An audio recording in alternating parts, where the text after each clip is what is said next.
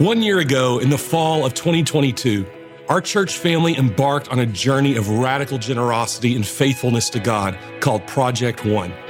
We said that since there is one God and one name by which we are saved, that means there is one faith, one family, and one focus worthy of giving our one life for.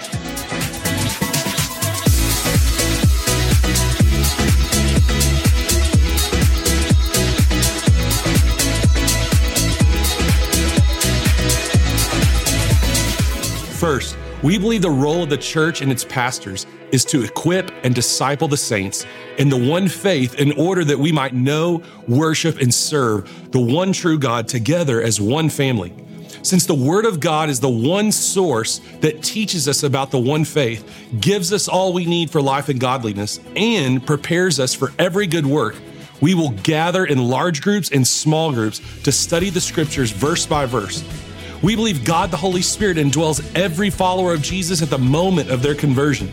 Since this one Spirit brings unity in the church, empowerment for Christian living, supernatural abilities that enable us to serve the kingdom of God, and boldness to be witnesses of Jesus, we will pray and seek to be a church that is filled with the Holy Spirit.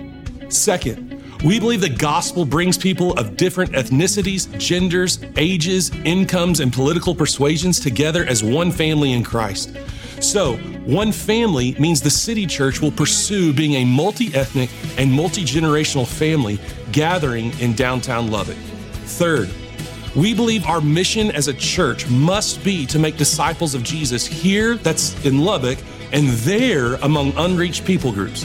While we gather around one faith, we will also scatter here and there with one focus making disciples of Jesus.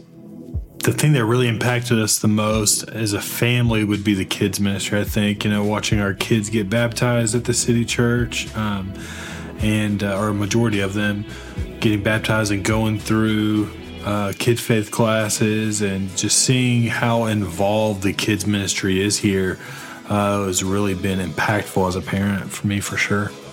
The family discipleship as a whole, I feel like our church does a really good job of equipping us to equip our kids to go into the world and and be disciples. As a part of Project One, we challenged you to go all all in with us as we prayed for 100% engagement from our church family. We said if there's one name, then there is one choice. All must give all. All must be all in. We cannot settle for some gave all or even all gave some. We must be a church that is all, all in, all our heart, all our soul, and all our might. So we said our primary goal was that every person and family at the City Church would be 100% engaged, all, all in with us as we pursue becoming one family that gathers around the one faith and scatters across Lubbock and the world with one focus. In 1 Chronicles 29, verse 3, David is raising funds for the construction of the temple.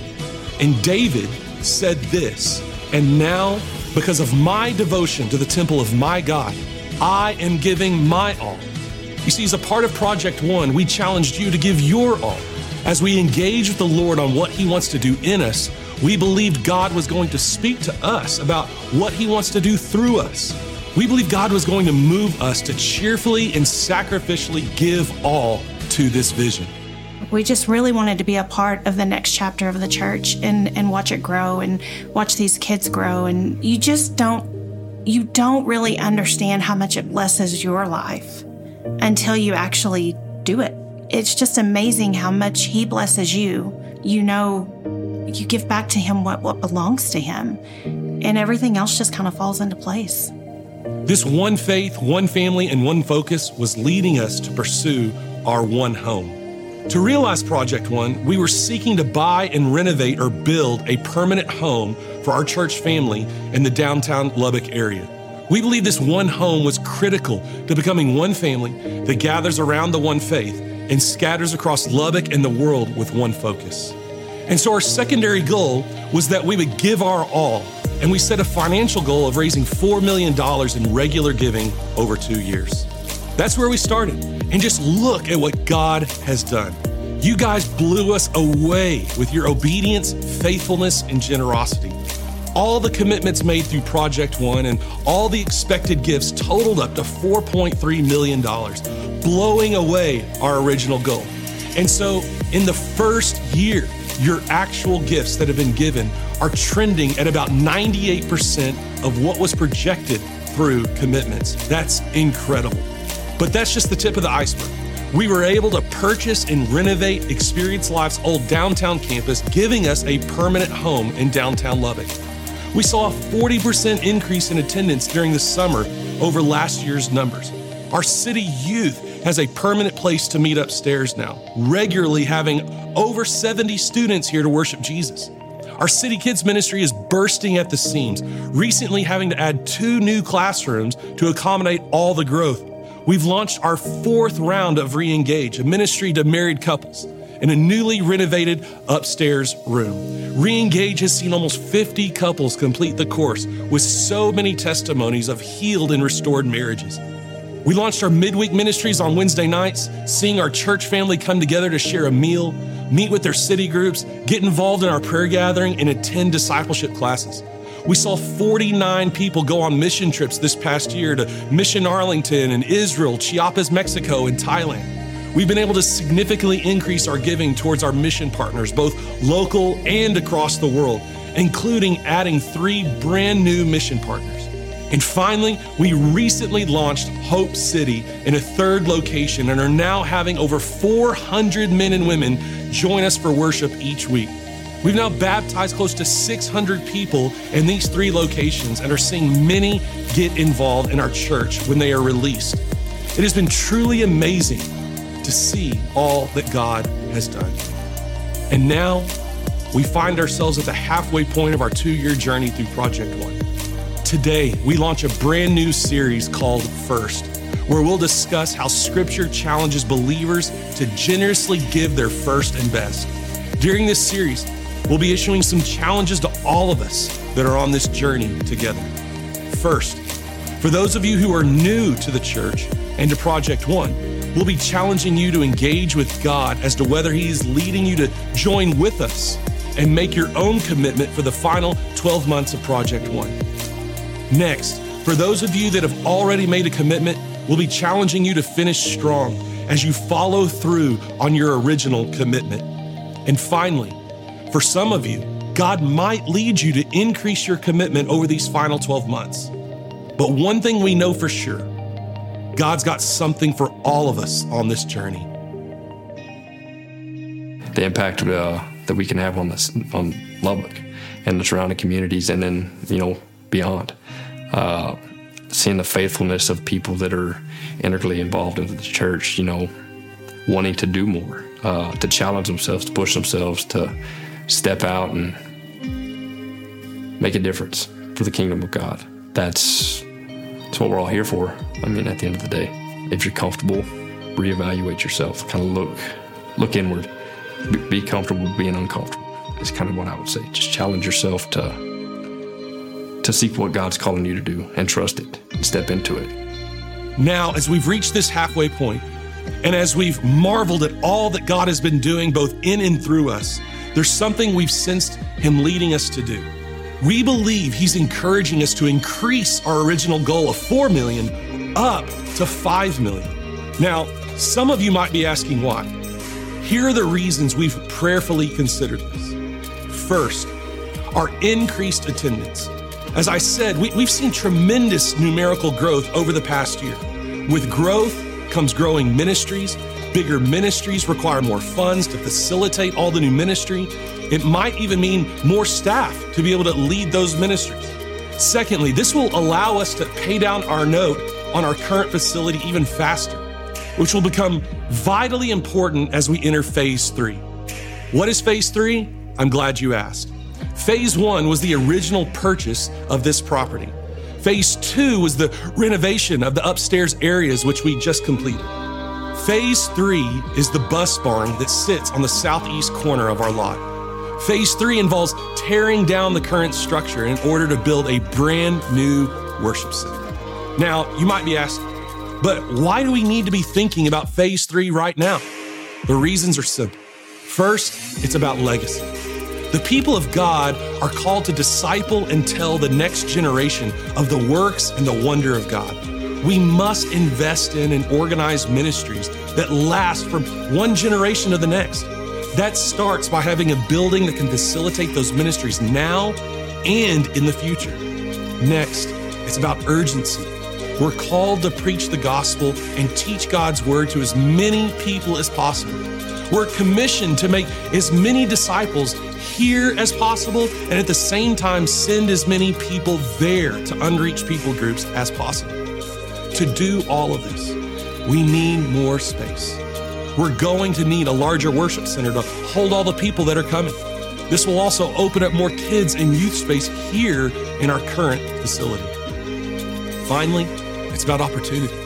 The opportunity of a lifetime is only as good as the lifetime of the opportunity.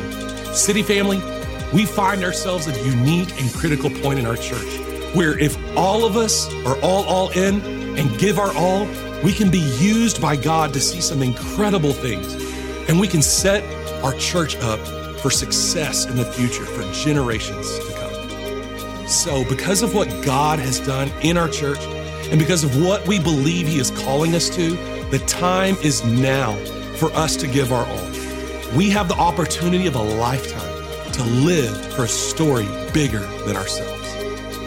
So, here's what we're asking of you we're asking for you to pray. Ask God what role He's wanting you to play Engage with Him on what He wants to do in you and through you as you give your all for Him. Well, I don't know about you, but I got myself pumped up. I hope you're pumped up. yeah. Um, thank you guys. Well, about seven years ago, when my daughter Nixon was three years old, my wife Darby took Nixon and some, uh, along with some other moms and children, to Chick fil A as they did on a daily basis, right? About the 10,000th time.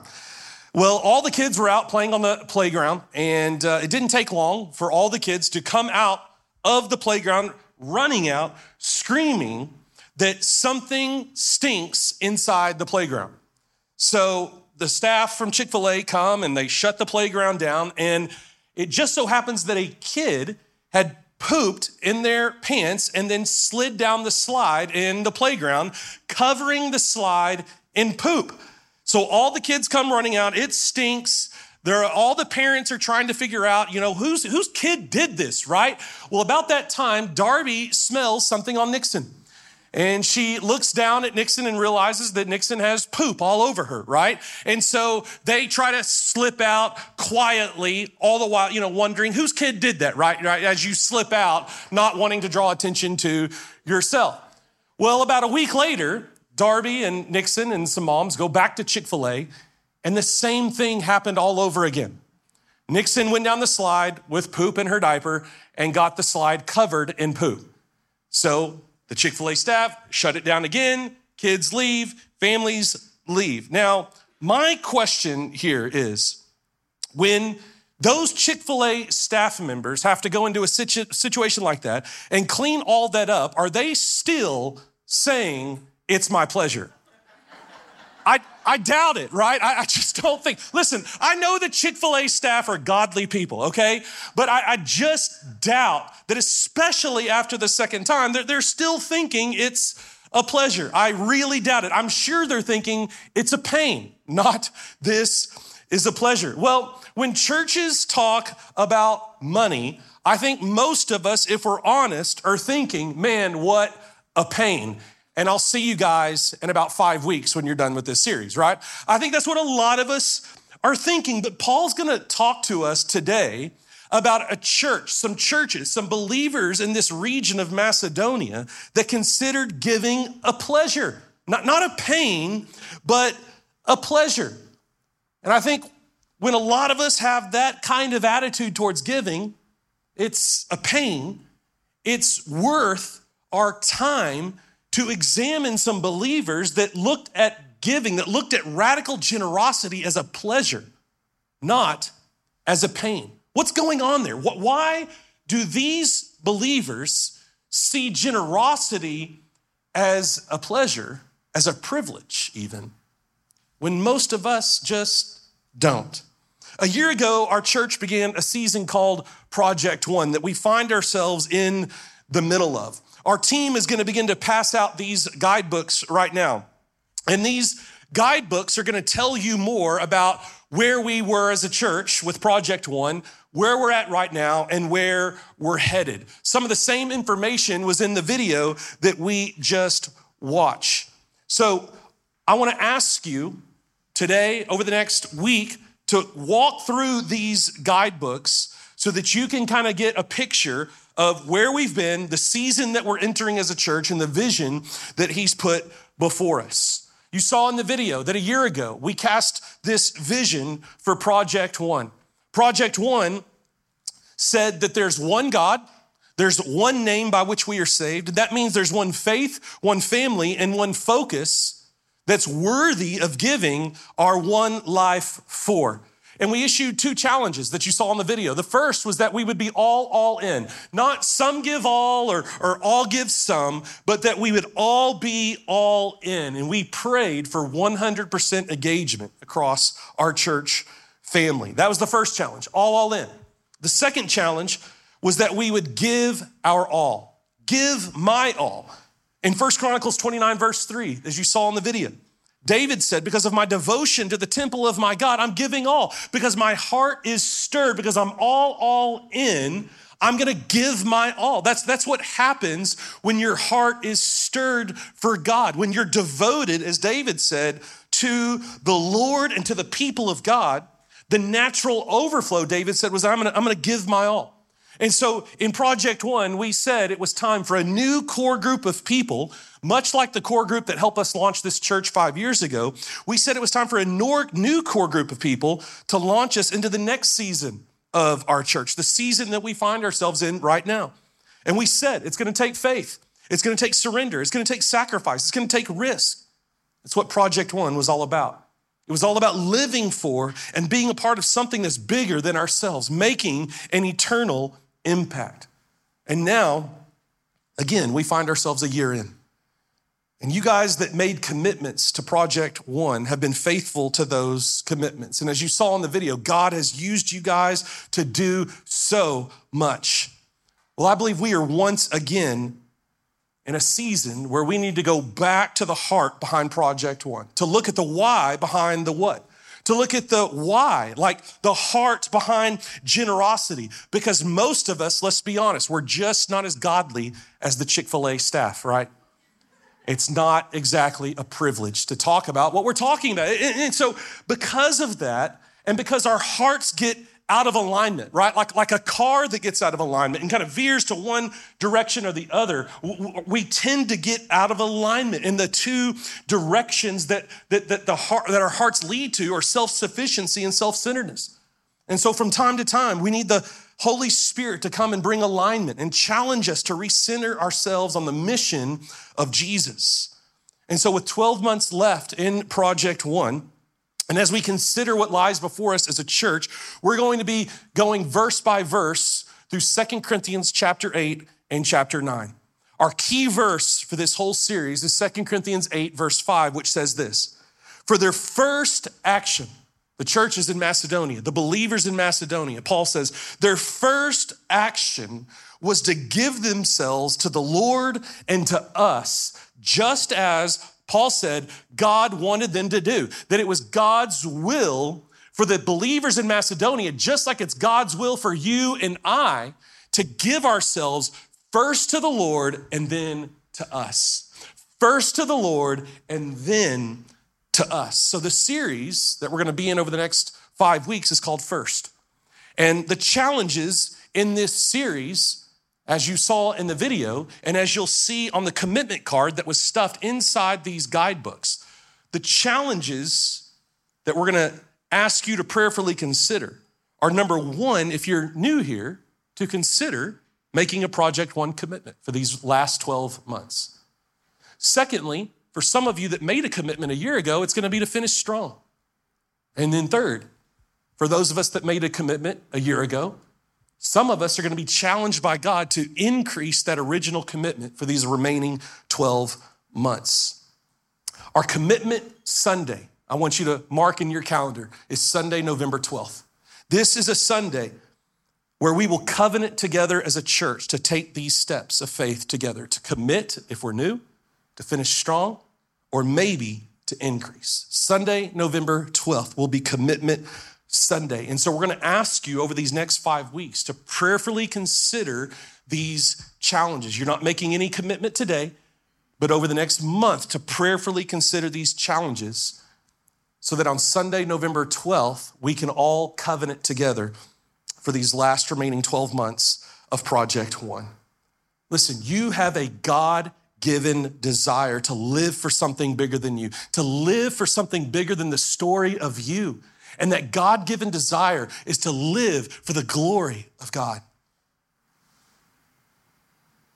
If you want to get to the end of your life and know that you did more than just pay bills, occupy space, and consume resources, it's going to take living out these verses, living out 2 Corinthians 8 and 9, which is where we're headed over the next five weeks. So, Second Corinthians chapter 8, if you got your Bible, turn there with me. Uh, whether you have your Bible or not, now's a great time to get out our app. It's called the City Church Lubbock and go to Message Notes. You can download our app in your app store on your phone. It's called the City Church Lubbock and go to Message Notes. All the verses and all the points are going to be there. Before we dive into Second Corinthians 8, verse 1, let me give you some background some background on where Paul's been in Second Corinthians chapter 1 through chapter 7. First of all, Paul has told us that God comforts us with the gospel, that he comforts us through the Holy Spirit so that we can comfort others. Paul has challenged the Corinthians to share in the sufferings of the gospel together with other followers of Jesus who are sharing in the sufferings of the gospel. Paul has challenged them to share in ministry together as ministers of the new covenant. Paul has said that the glory of the new covenant makes it worthy to suffer for, to sacrifice for. Paul has challenged the Corinthians that we are God's ambassadors as though God is making his appeal to the world through us. Paul has challenged the Corinthians to faithfully preach the gospel and the truth of God's word and to serve God regardless of the cost and regardless of the sacrifices. So that's where Paul has been in 1 through 7, which sets us up for 2 Corinthians chapter 8 verse 1. Now here's what you've also got to understand. There's an emergency. There's an emergency in Jerusalem. The Jerusalem church is suffering right now because of famine, because there's a food shortage, and because these believers in the first century are being persecuted like every other Christian in the Roman Empire in the first century. And so, because they are suffering, not only in poverty, but in persecution, Paul, for 10 years, has been raising money among the churches that he has started to give a gift to the Jerusalem church to help them, to, to, to, provide some relief. And so the Corinthian church has promised, they've pledged to be a part of this gift that Paul is raising for the Jerusalem believers. And so in 2 Corinthians 8, Paul is writing them to encourage them to follow through on their commitments, to follow through on their promises. And he's going to use these churches, these believers in the region of Macedonia who responded to this emergency. He's going to use their faith, he's going to use their generosity to challenge the church at Corinth to follow through on their commitments. So that's where we find ourselves. 2 Corinthians 8, starting in verse 1, Paul says this. Now, I want you to know, dear brothers and sisters, what God in his kindness has done through the churches in Macedonia. They are being tested by many troubles. They've got trials. Some translations say afflictions. They're being persecuted for their faith. And then Paul says they're very poor. The Greek here is bottom of the barrel. This is the poorest of the poor. This is poverty. But, Paul says, in spite of their troubles, in spite of their poverty, but they are also filled with abundant joy, which has overflowed in rich generosity. For I can testify that they gave not only what they could afford, but even far more. And they did it of their own free will. They want this was this was a willing gift. It wasn't something that was prodded out of them, that was forced out of them, that was manipulated out of them. No, they gave of their own free will. Verse 4. They begged us. They begged us again and again for the privilege of sharing in the gift for the believers in Jerusalem. What is happening here? Right? What, what is going on in the hearts of these Macedonian believers who are in poverty and under persecution and yet experiencing abundant joy and begging to give?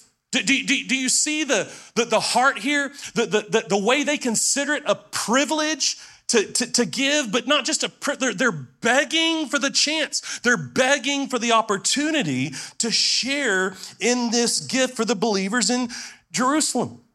The churches in Macedonia, Paul says, considered it a privilege. The Greek word here for privilege is the same, trans, is the same word that's translated as grace. The Greek word for grace is going to show up 10 times in 2 Corinthians 8 and 9. 10 times. The word grace is going to appear. Grace is when you give something you aren't required to give. Grace is when you receive something that somebody did not owe you. That's called grace.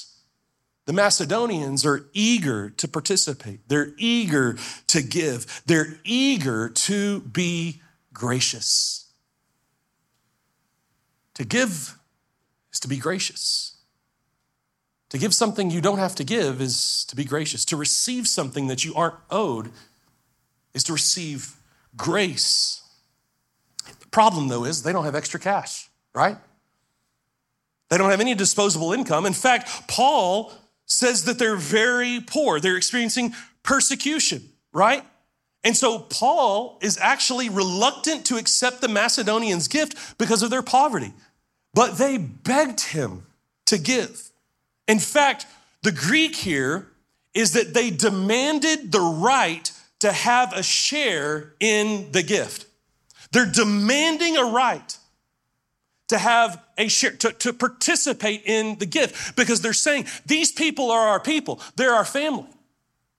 And, and they're, they're claiming this common bond that they have in Christ as the reason that they would demand the ability to share in this gift. That Paul isn't going to deny them the opportunity to share in this gift because they're saying these people are our people. They're our people. We may be Greek, we may be Gentile, and they might be Jew, but there are people, there are brothers and sisters in Christ. This is our family, and so we demand to be able to share in the gift that's being collected for the Jerusalem church. Where does this kind of attitude come from? Right? To experience poverty and, and, and trials, afflictions, but then to have a, a, a joy, an abundant, overflowing joy all at the same time. Clearly, there was something more important to the Macedonians than their own comfort, right? Or even their own troubles. There, was something that we're going to get to here in just a second, that there's something that they care about more than their own financial situation, than their own poverty, than their own comfort. You see, the overflow of grace is always generosity. The overflow of grace is always generosity. When you've been given grace, you give grace. And the Macedonians are overwhelmed with this abundant joy that could only come from the grace that they've received by God through Jesus Christ. And the overflow of grace is always generosity. When you've been given grace, you, you, give grace. When you've received what you did not earn, what you did not work for, you want to give to people who have not earned or who have not even worked for. They don't deserve, I didn't deserve the grace of God. And so now I want to give out the grace of God. People who, they may not deserve it, but because I didn't deserve it and God was gracious to me, now I want to be gracious to other people. The overflow of grace is, is generosity. And these words, giving and generosity and grace, are so closely related that Paul's going to use the same word interchangeably giving and grace. Grace produces radical generosity. Jesus would say in Matthew 10, verse 8, freely you have received, freely give. Freely you have received. You, you did nothing to earn God's favor. You did nothing to earn the gospel. Freely you have received. So freely give, Jesus says. Let's keep going in 2 Corinthians 8, verse 5. Paul says, They did even more than we hoped, for their first action was to give themselves to the Lord and to us, just as God wanted them to do. Joy in poverty, joy in the midst of affliction. How, how is this possible? Well, notice what's first in their heart. Notice what's primary in their heart. Is what's primary in their heart their own comfort, their financial situation, their own safety, their own security?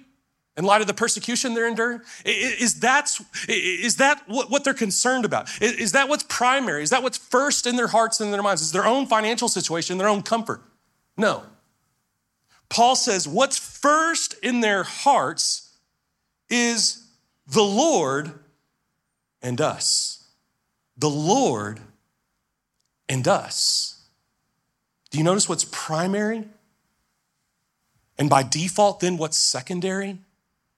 in the hearts of these Macedonians? What, what's, what's primary? The Lord and us. What's secondary? Everything else. My situation, my financial situation, my problems, right?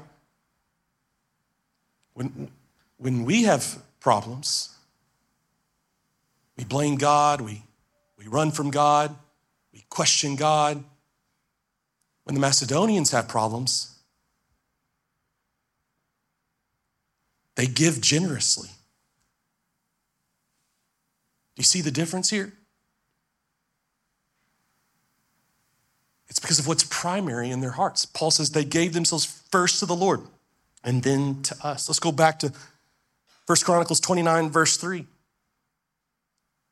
When David was collecting funds for the building of the temple, he said this Because of my devotion to the temple of my God, I'm giving my all, my devotion. Do you hear that? Because of what's first in my heart.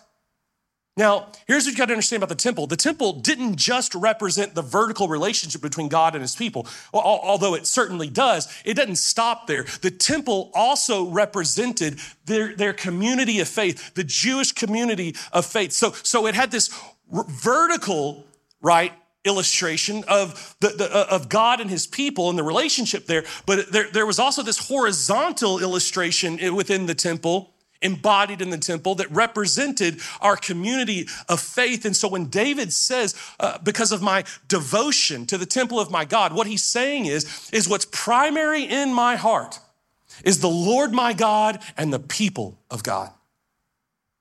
And David said, because of what's primary in my heart, the Lord my God and the people of God, I'm giving my all. I give my all because of my devotion to the Lord and to the people of God. So, secondly, here's what you've got to understand about grace the overflow of grace is priority. The overflow of grace is priority. Paul says about the Macedonians giving themselves first to the Lord and then to us, he says, This is God's will. It's God's will for you to give yourself first to the Lord and then to us.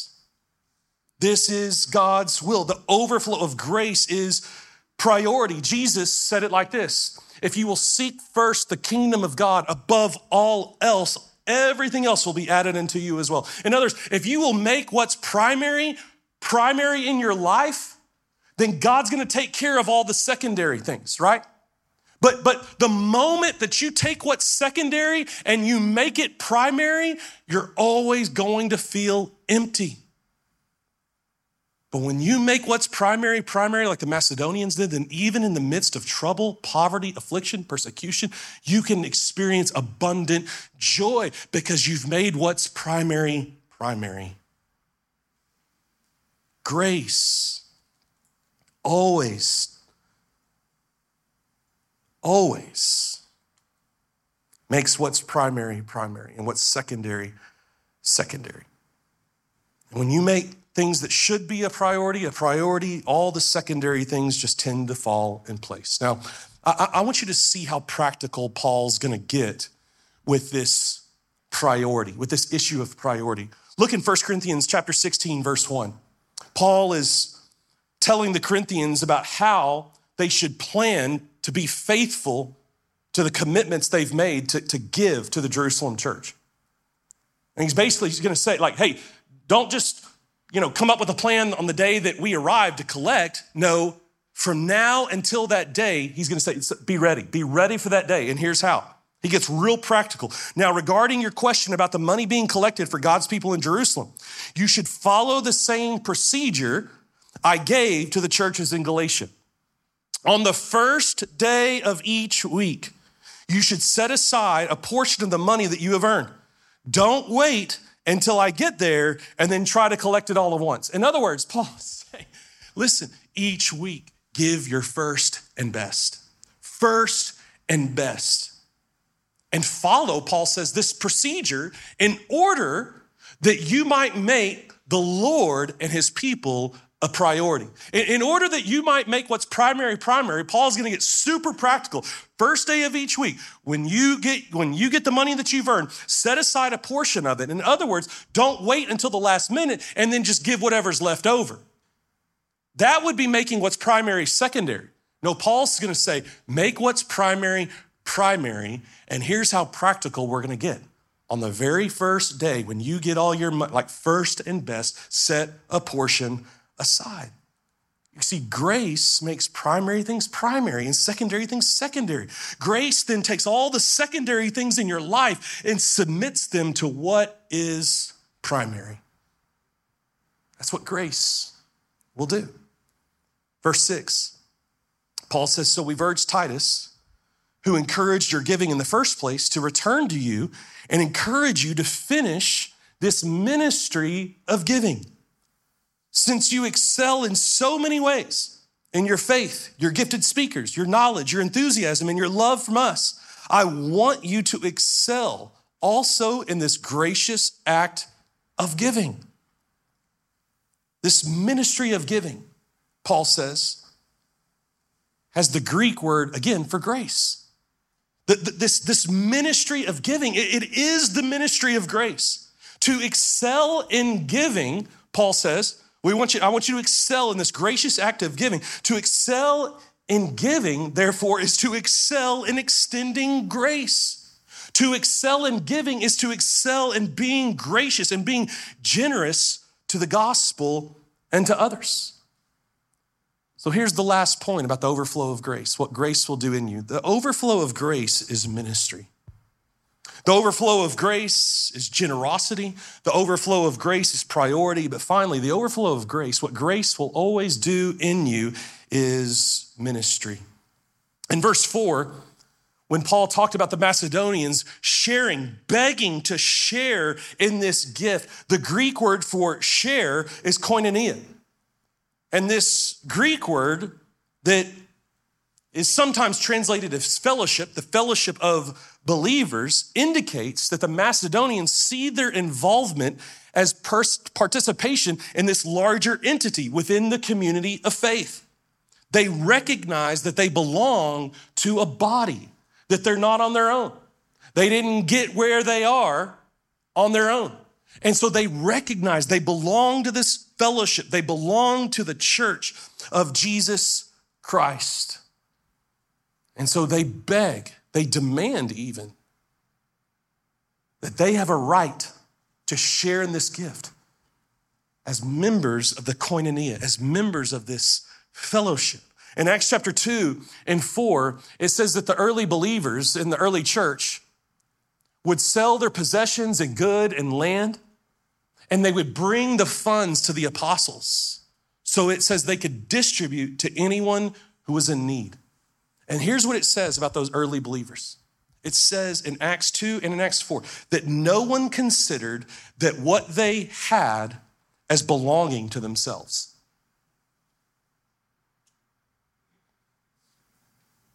No one considered that what they had their money, their goods, their possessions. Their, they said no one considered that what they had was their own.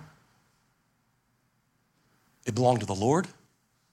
It belonged to us. It belonged to the Lord. it belonged to us. That's what grace does. Grace will always overflow inside of you, where you begin to realize everything I have belongs to the Lord. And it belongs to us. No one considered that what they had belonged to themselves. This koinonia, this Greek word koinonia, that we get fellowship from in the New Testament, it means that which we hold in common or have a share in. That which we hold in common or have a share in. So here's what grace does grace produces a we, not me kind of attitude. Grace will always say, It's not about me, it's about we. Grace produces a we, not me kind of attitude. The overflow of grace is ministry to us. So here's the big idea today the big idea is that grace receivers become grace dispensers. That, that's what's happening here in these Macedonians. Why in the world are they begging to share in this gift when they've got their own problems, when, when they're in poverty, when they're being persecuted? Why in the, what, is it about these believers that, that, that would say giving is a privilege? It's not a pain, it's a privilege. What is it about them that they would beg, that they would demand? to be able to participate in this gift. Here it is right here. Grace receivers become grace dispensers. That's what grace does. When grace is overflowing inside of you because you have experienced the grace of God and received that which you did not earn and that which you did not work for. Grace receivers always become grace dispensers. Paul's going to tell us a little bit more about where this heart and the Macedonians came from in Romans 15, verses 26 and 27. He's going to say this For you see, the believers in Macedonia and Achaia have eagerly taken up an offering for the poor among the believers in Jerusalem. Verse 27. They were glad to do this. Read that again. Listen, I, I know some of us are here. This is a pain.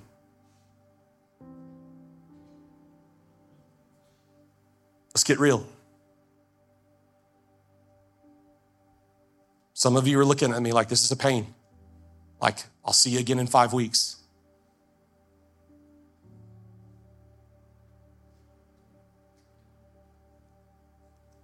They were glad.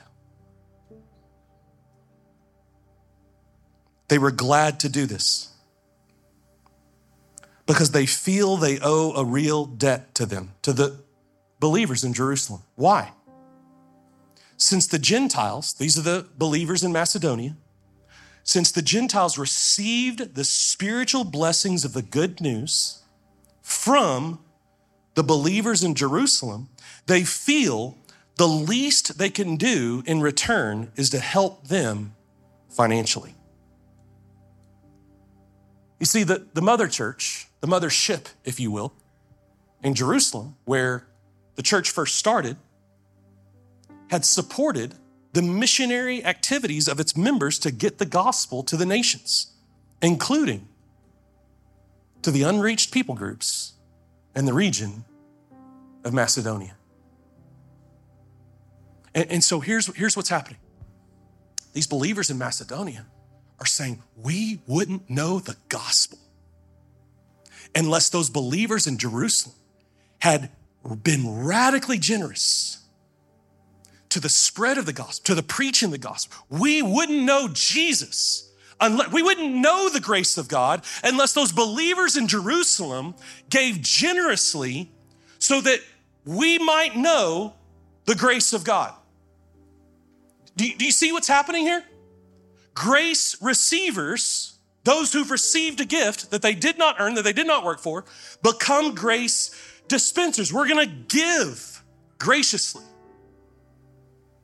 because grace receivers become grace dispensers. Those believers in Jerusalem had the vision to give radically to the spread of the gospel. They saw another emergency. Paul's collecting a gift for an emergency in Jerusalem. It's the famine, right? The believers in Jerusalem saw another emergency unreached people groups. They said it's an emergency. Emergency.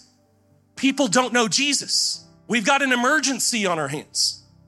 And so they gave graciously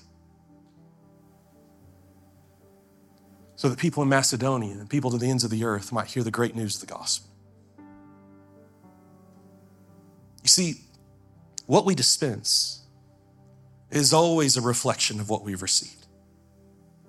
What we dispense is, is always a reflection of what we receive. Now, now, here's what's so amazing about God God dispenses shovelfuls of grace and mercy and love and forgiveness. In fact, in Romans chapter 5, Paul says that grace rules, not like grace is awesome. Yeah, that, that, that's a part of it. No, the word there is rules like a king. So Paul says, we may sin, but, but grace abounds all the more. You, you, you, in other words, you can't out sin the grace and mercy of God. And so Paul says, grace rules like a king over the believer. God dispenses shovel loads of grace and mercy and forgiveness. And here's the problem the problem is in me when I celebrate the shovel and I sing songs about the shovel loads of grace that God has lavished upon me. But I dispense with a little tiny teaspoon. God shovels out loads of grace and mercy on us. And we celebrate the shovel. We sing songs, but we're going to sing songs about the shovel here in just a second. But then what do we do in turn?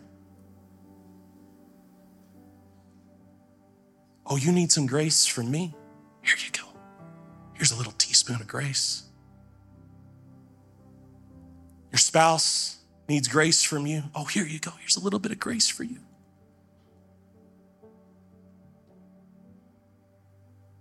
Your church needs grace from you. Oh, here's a little bit of grace from you. Your, your worship. Oh, here's a little bit of grace you're giving, oh, here's a little bit of grace. You see, there's a problem in me when I can celebrate the shovel, but then I dispense with the spoon. It's not saying something about them, it's saying something about me. When I can celebrate a shovel, but dispense with the spoon. The churches in Macedonia recognized that God had been gracious to them in the gospel. They recognized that the Jerusalem believers had been gracious to them by giving to the spread of the gospel. And so the result was overflowing grace. And overflowing grace always produces generosity, priority, and ministry. Grace receivers become grace dispensers. Now, I realize that we all come from different places to a series and a challenge like this. Some of us come from a place of anxiety. Maybe you've been pressured to give in the past, maybe you've been hurt by a church or a pastor or by Christians, or maybe you think that churches are just after your money for whatever reason or not. And so you come to this with a place or from a place of anxiety. Well, here's the great news about grace grace heals what's broken. And so, if you're coming from a place of anxiety, you need to ask God to heal that wound, to heal that brokenness inside of you. And, and grace does that. And, and, and here's why because if you let a past experience affect today's experience, you're going to miss out. You're going to miss out. Some of us are coming from a place of insufficiency. We think, oh, I don't really make a lot. I don't have any leftover money. I don't, what, what could I do? Here's the great news about grace grace supplies what's lacking. And so you might be in the position of the widow that Jesus celebrated, who gave very little. But percentage wise, it was a lot. And Jesus pointed her out and celebrated her story because she gave what she could. And the great news about grace is that grace always supplies what's lacking. Some of us may come from a place of sufficiency. Insufficiency is, man, I, don't, what, what can I do? I don't really make a lot of money. Sufficiency is kind of the opposite. It's that, oh, I made my commitment 12 months ago, or I, I, I give regularly. I've, I've arrived. I've arrived. Listen, a sense of arrival is deadly for a Christian. In grace, while there's a first experience of grace, when you give your life to Jesus and you believe the gospel, grace is an over and over and over again kind of thing. And so, for you, if you come to this season, to this series, kind of from a place of sufficiency, my prayer for you is that you'll have a fresh experience of grace. Because sufficiency and feelings of arrival are deadly. We all come from different places that would tempt us to say, This is painful. And these next five weeks are going to be a pain. And so maybe I'll just skip the next month. But here's what grace always does grace turns it's a pain into it's my pleasure. Grace always turns it's a pain into it's my pleasure, just like those Macedonians believed. They considered it a privilege, a privilege to give, so much so that they begged for the opportunity to do so. Will you take out this commitment card that was in your guidebook again that you got when we first started. And if you'll open it up and kind of look through those commitments there, what I'm asking you to do over the next month is to pray through this card. Don't fill it out today, don't fill it out this week. Take the next month as we walk through Second Corinthians 8 and 9 to pray about what God would lead you to do. Maybe you're new and it's going to be to make a commitment. Maybe you made a commitment 12 months ago and God's going to tell you to finish strong. Or maybe you made a commitment 12 months ago and God's going to lead you to increase. Whatever it is, I pray that what you end up putting on that card represents a fresh work of grace. And then again on Commitment Sunday, November 12th, we're going to covenant together to take these steps as a church. The Macedonian Christians responded to the emergency in Jerusalem with generosity. And you might be wondering, well, what's the emergency? Like, what's the emergency here? Like, what's the emergency today? The emergency today is the same as it was in Paul's day. It's the same as it was in the first century. The emergency is gospel ministry and mercy ministry. Gospel ministry and mercy ministry.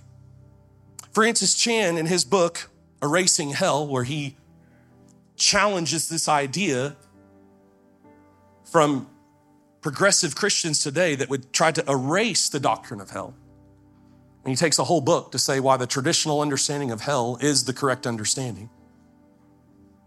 But in his book, he said something that I found very challenging and disturbing. And so I want to challenge you and disturb you with it too. He said this In our country, he's talking about American Christians, he said, We have become dangerously comfortable Believers ooze with wealth and let their addictions to comfort and security numb the radical urgency of the gospel. In other words, Chan's saying there's an emergency. You're just asleep to it. And our hope in this series is that God, by His Spirit, wakes you up and pulls your head out of the sand of comfort and security and wakes you up to the emergency that is going on right now. That there are people in Lubbock, Texas, our country, and the world who don't know Jesus that need to hear the gospel. And there are people who are suffering and need help, even in our own church body. In fact, right now, as our churches continue to grow, every single week we get a request from someone in our church for help to not get evicted from that apartment or from that home, to get groceries that'll last them for the next week, or to keep their power from being turned off, or to get their water turned back on. Every single week, people from inside of our church and outside of our church are coming to us for help. We've got ministries that we support here in Lubbock and around the world who have emergencies. There is an emergency. Chances are you've just been asleep to it. And my prayer is that the Holy Spirit will wake us up and then begin to do in us what the Holy Spirit did in those Macedonian believers, where they give themselves first to the Lord and then to us and we respond to the emergencies with generosity. I pray that you and I, just like those Macedonian believers, will get uncomfortable. Uncomfortable by giving ourselves first to the Lord and then to us. Would you pray with me? Heads bowed, eyes closed, just kind of a moment between you and the Lord. Try to remove all the distractions, maybe, of what was going on before you got here, or what you need to get back to after this, or maybe the person on your left or your right. When we talk about a fresh experience of grace, for some of you, you, you need to have a first experience with grace where you understand that good people don't go to heaven. In fact, Paul would say in Ephesians chapter 2 salvation's not a reward for the good things that we've done. Good, good people don't go to heaven. Some of us are thinking that maybe because our good deeds outweigh our bad deeds, that somehow God's gonna let us into heaven. Good people don't go to heaven. And because you've sinned and broken God's law, you can never be good enough to be right with God or to go to heaven when you die. We've all fallen short of the glory of God, the scripture says. Every single one of us. And so, a first experience with the grace of God says, I'm not good enough. I'll never be good enough. I could never earn it. I don't deserve it. But God, you are gracious and you've proven and shown your grace by sending Jesus to die for me while I was a sinner. He died in my place for my sin. And he rose again three days later, conquering my sin at the cross, conquering the grave with the resurrection. And the scripture says if you will confess with your mouth Jesus is Lord and believe in your heart that he died for you and rose again, you can be saved. The very act of salvation is the gracious work of God. And so that first experience with grace this morning for some of you is abandoning all hope in your good works or in your religious routine, abandoning all hope that you could ever be good enough to be right with God, and running to the grace and mercy of God found in Christ Jesus. And so, if you're here today and you're ready to give your life to Jesus so that you can be forgiven of your sin and made right with God, Pull out that connect card in the seat back in front of you, fill it out. Check the box that says, I'm committing my life to Jesus today. And then after our service is over, take it to the Welcome Center. We've got a team there that wants to pray with you and celebrate that decision with you. But God, I pray that as your spirit is moving and working in this moment, that, that, that some will have a first encounter, a first experience with grace. And God, for the rest of us, we'll have a fresh experience, a fresh encounter with grace all over again. God, that moves us from within our hearts to give ourselves first to the Lord and then to us. God, would you overwhelm and overflow grace in this place that would produce generosity and priority and ministry? God, would you wake us up from our comfort and make us uncomfortable because of the emergency that's at hand right now? And God, would you move our church to respond to the emergencies with generosity? We pray these things in Jesus' name. Amen. Would you stand as we sing?